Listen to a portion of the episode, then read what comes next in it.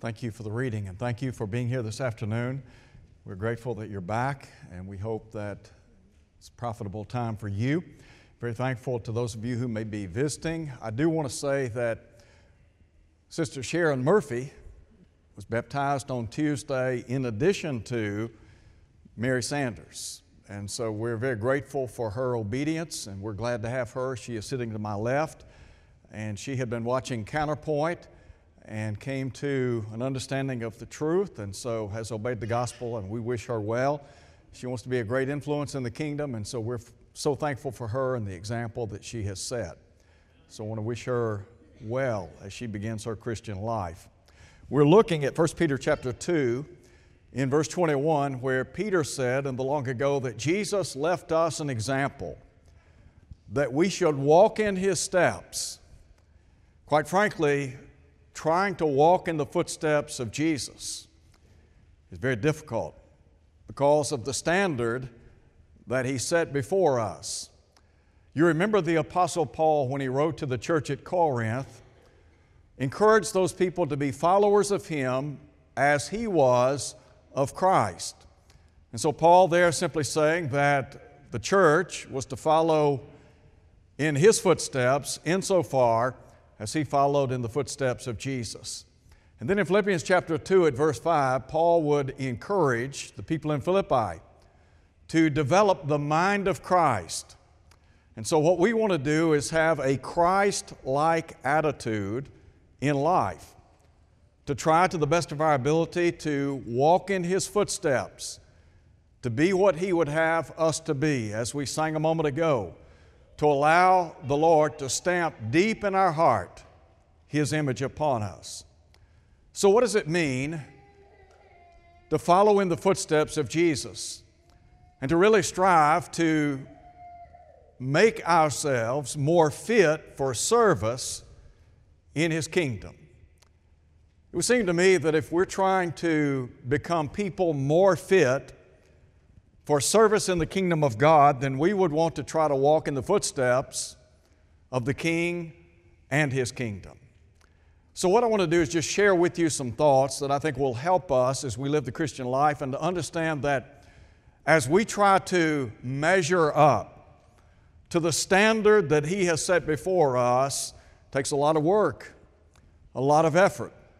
And there are times in my life when I feel woefully uh, I feel as if I woefully miss that mark. But that's the goal nonetheless. And so, with that in mind, let me just share with you some thoughts that relate to Jesus as our great example. Number one, he was consecrated. Now, there are a lot of things that we could talk about concerning Christ. But one of the things that really stands out to me about the life of Christ is that he understood his mission here upon planet Earth. You remember when he and his family had gone to the city of Jerusalem to observe the Passover. And Jesus was just a boy.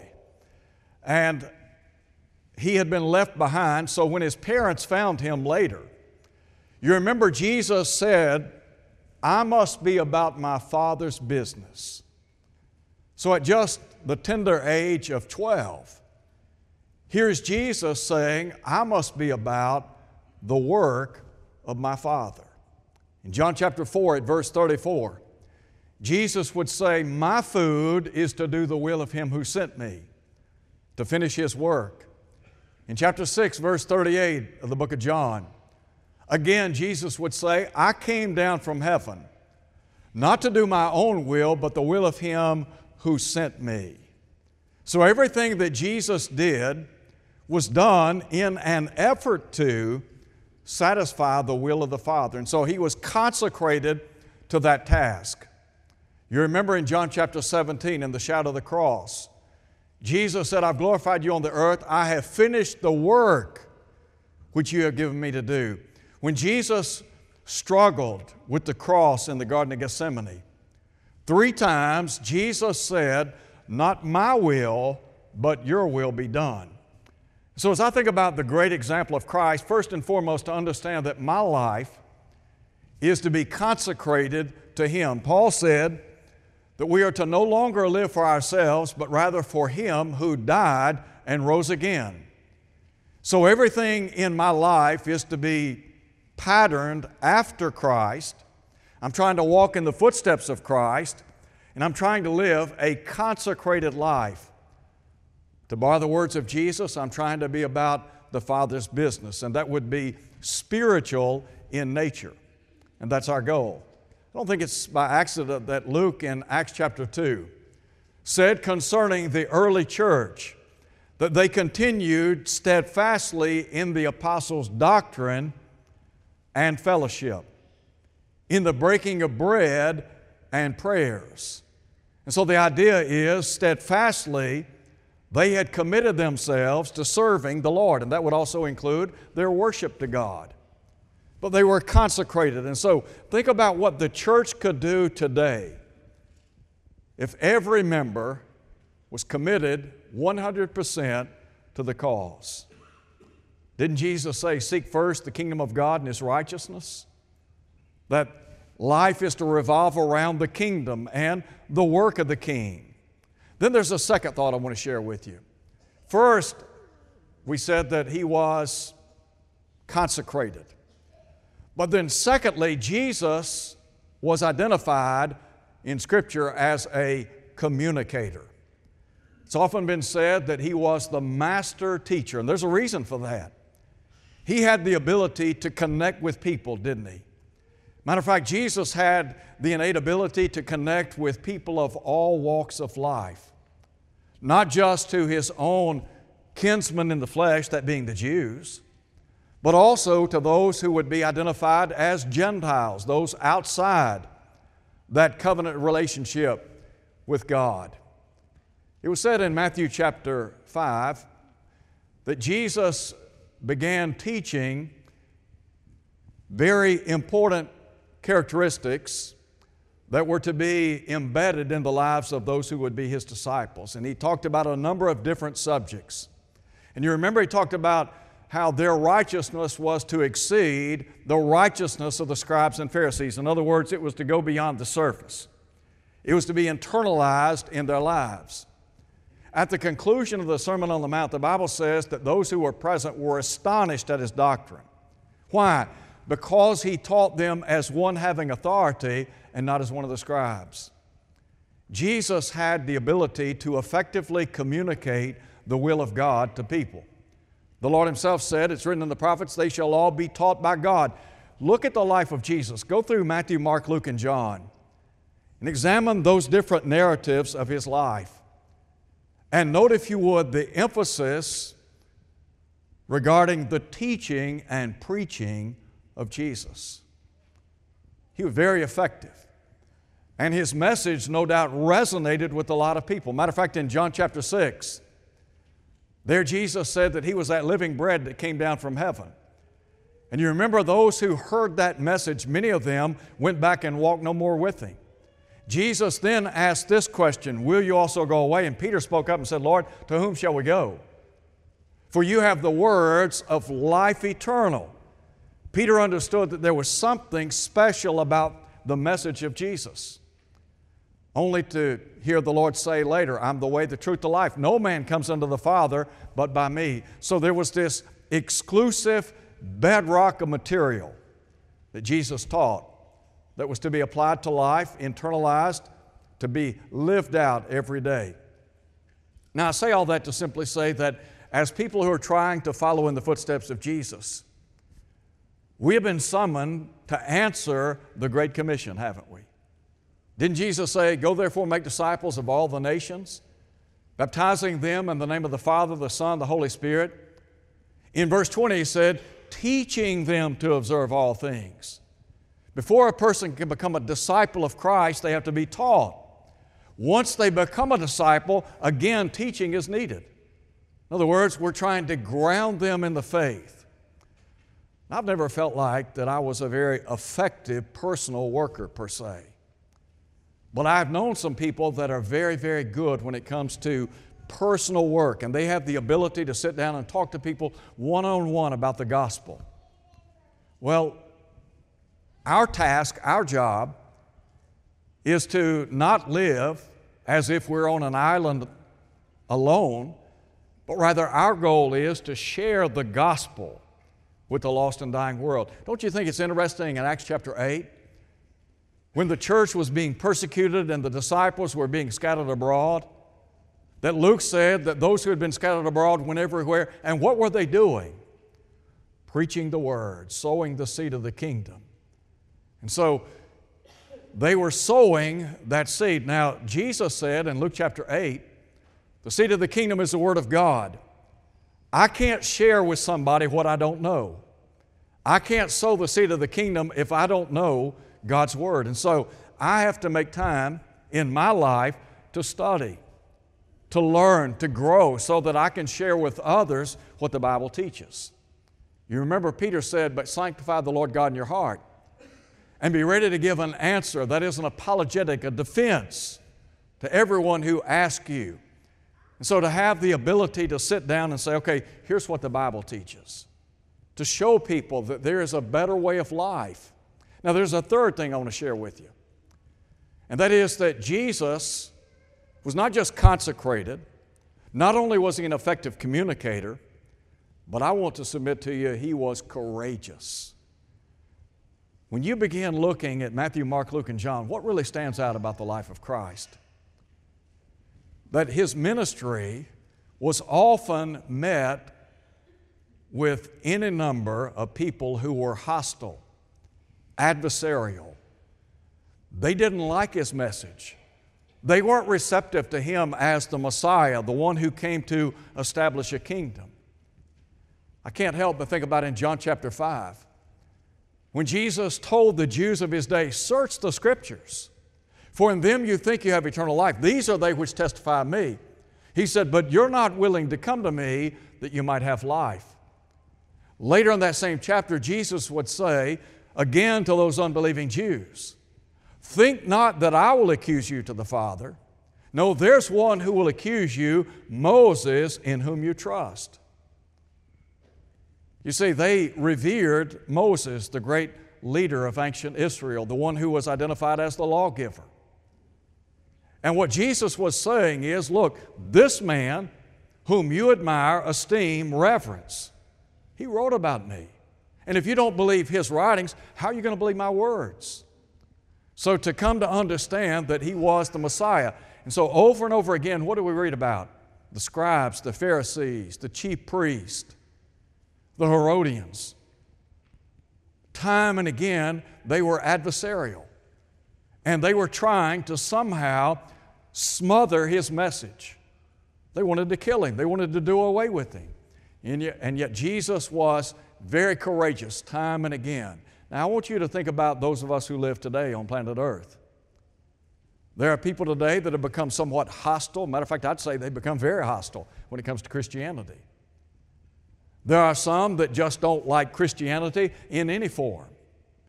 There are some who are hostile when it comes to the very narrow teaching of Jesus, aren't they? They don't like what he has to say.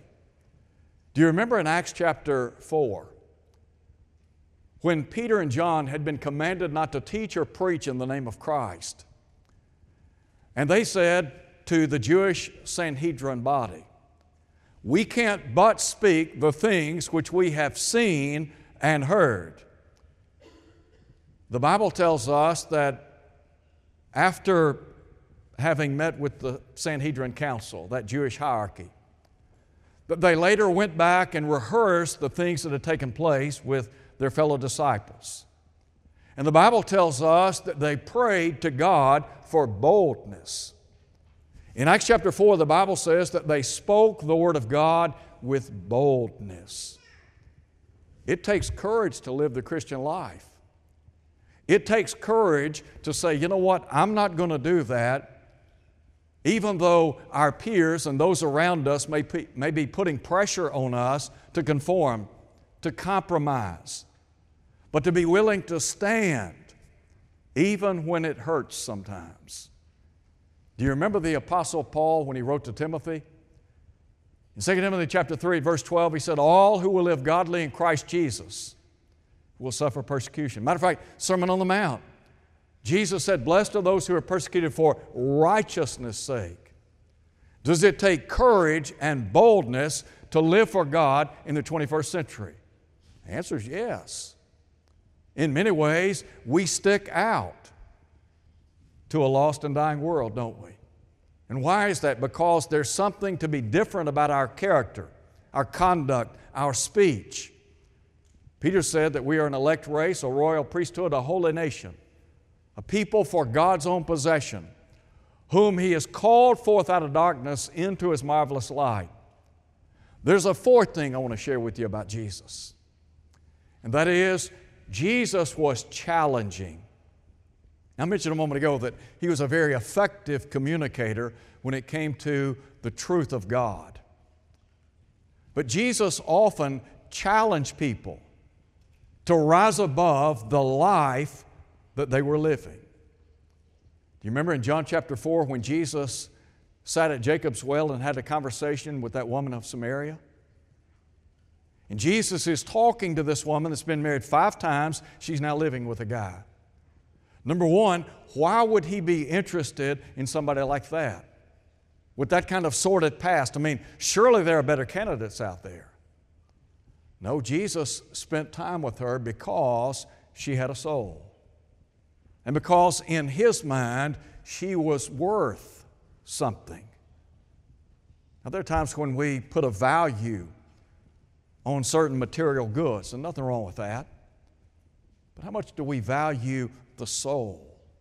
Jesus valued the soul. He was interested in the soul. He invested in the soul, didn't he?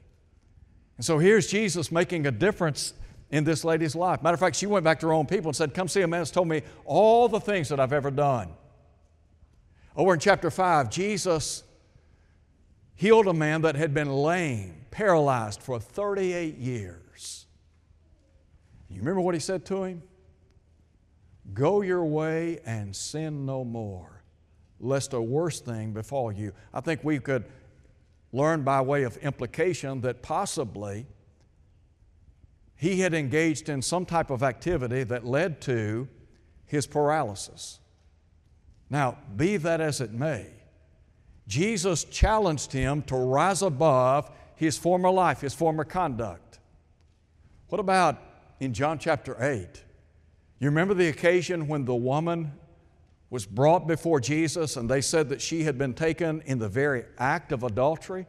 I don't think, she was, I don't think that they were really interested in truth, nor were they interested in her as a human being. What they wanted to do, again, was somehow to entrap Jesus. But Jesus turned to that woman and he said, Go your way and sin no more. He challenged people. And so, as, a, as Christians today, don't you think we have the responsibility of challenging people? Number one, challenging them to a better way of life. There are people in our world today, you think they're really happy? They're just kind of going through the motions. And they're not really intent on fulfilling genuine purpose in their life. They just kind of aimlessly go through day to day activities. But to understand that we have something to offer people. Remember what Jesus said in John chapter 10? I've come that you might have life and have it more abundantly. Jesus was saying to the people of his day, Look, you want to enjoy an abundant life, it's in me. So when people talk today about being discontent, dissatisfied, unhappy, Life's just not what they thought it would be. And we might ask this question If we were to sit down with people that we know, whether it's by occupation, people we work with, people we go to school with, people that we live around in the neighborhood, if we were to just have a very frank discussion with people and ask them, Do you like life? Are you happy with life? Are you where you want to be in this, in this life? Now, I have no doubt some people would say, Yes, I'm happy, I'm content, life's good. But there are some folks that would say, Absolutely not. And so to challenge people and to let them know, look, there's a better way of life. Jesus said, Come unto me, all you that labor and are heavy laden, the promise being, I'll give you rest. And so we have something to offer people that can't be bought in a store can't be found in the world, but rather to point people to the full purpose of life. What is that purpose? Remember what Jesus, rather, you remember what Solomon said? Fear God, keep His commands. This is the whole of man, this is man's all. So we challenge people that there is a better way of life, and then there are some people in the world today, you know as well as I, that they are living beneath themselves. They're so caught up in, sadly, a life of sin. That wasn't the life that their, picture, that their parents pictured for them. Probably not even the life that they imagined for themselves. But that's where they are. And so to tell people, look, you don't have to live the way you live. Look at the life of Jesus. When Jesus spent time in the home of Matthew, Matthew was what, a, tax collector? You remember the religious leaders chided him, chided his disciples. Why would you spend time, why would you eat with tax collectors and sinners? I mean, don't you know, Lord, these people are not worthy of your time and attention? Well, why do you think Jesus spent time with them? Because he was saying, Look, you don't have to live where you are in the muck and mire of sin. Again, John chapter 4, the woman of Samaria. Don't you think Jesus was challenging her and saying, you know what, there's a lot better way of life for you. You don't have to live as you are today.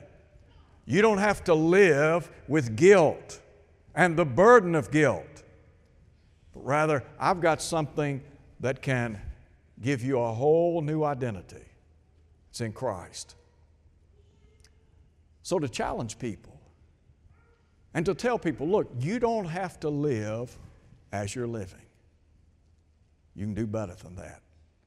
Saul of Tarsus, who would have imagined that this man would have become the evangelist that he did?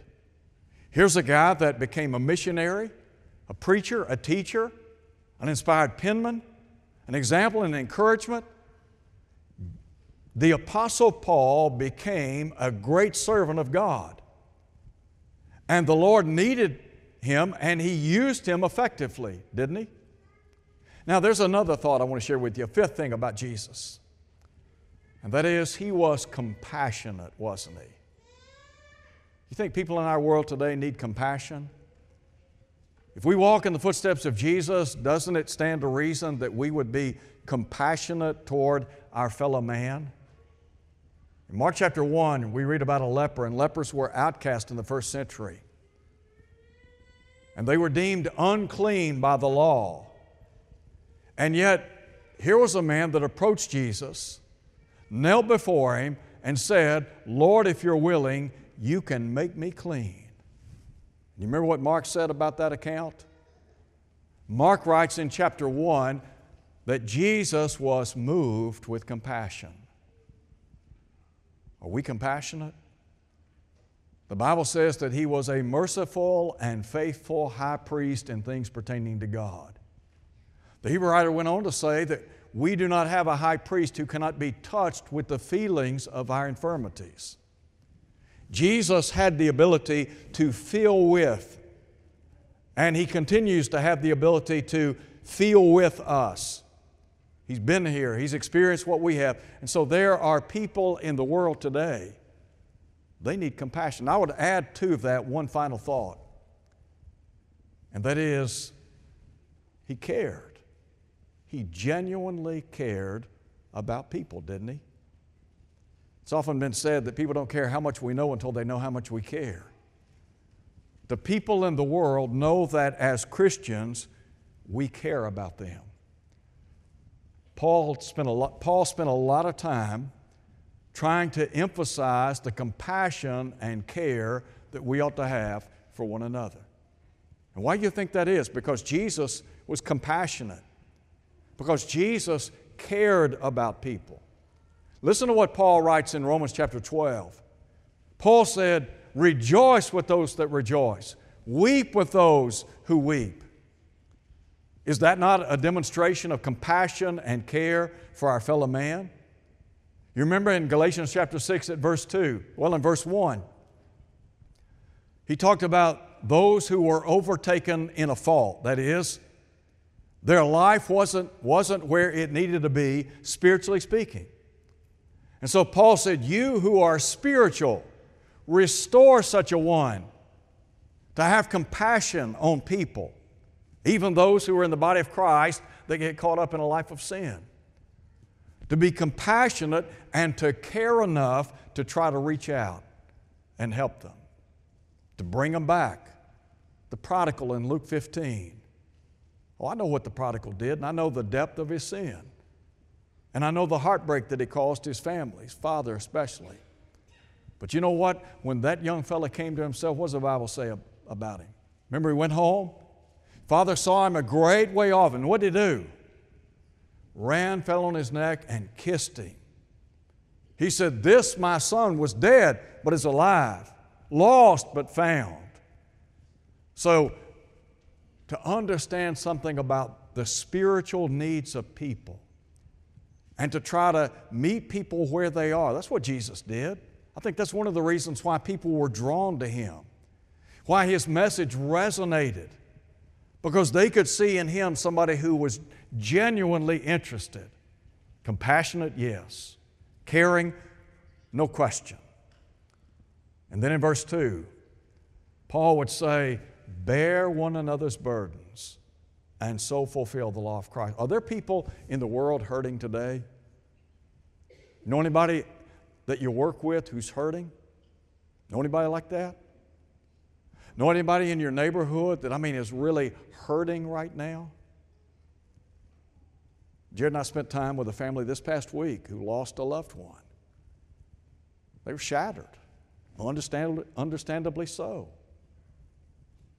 And we have the opportunity to let people know when they are hurting and hurting deeply, when they've been cut deeply, that we care about them. Paul would say in Galatians chapter 6 that we're not to grow weary in doing good. But he said, We shall reap if we faint not. In verse 10, he said, Let us, as we have opportunity, do good unto all men especially those who are of the household of faith.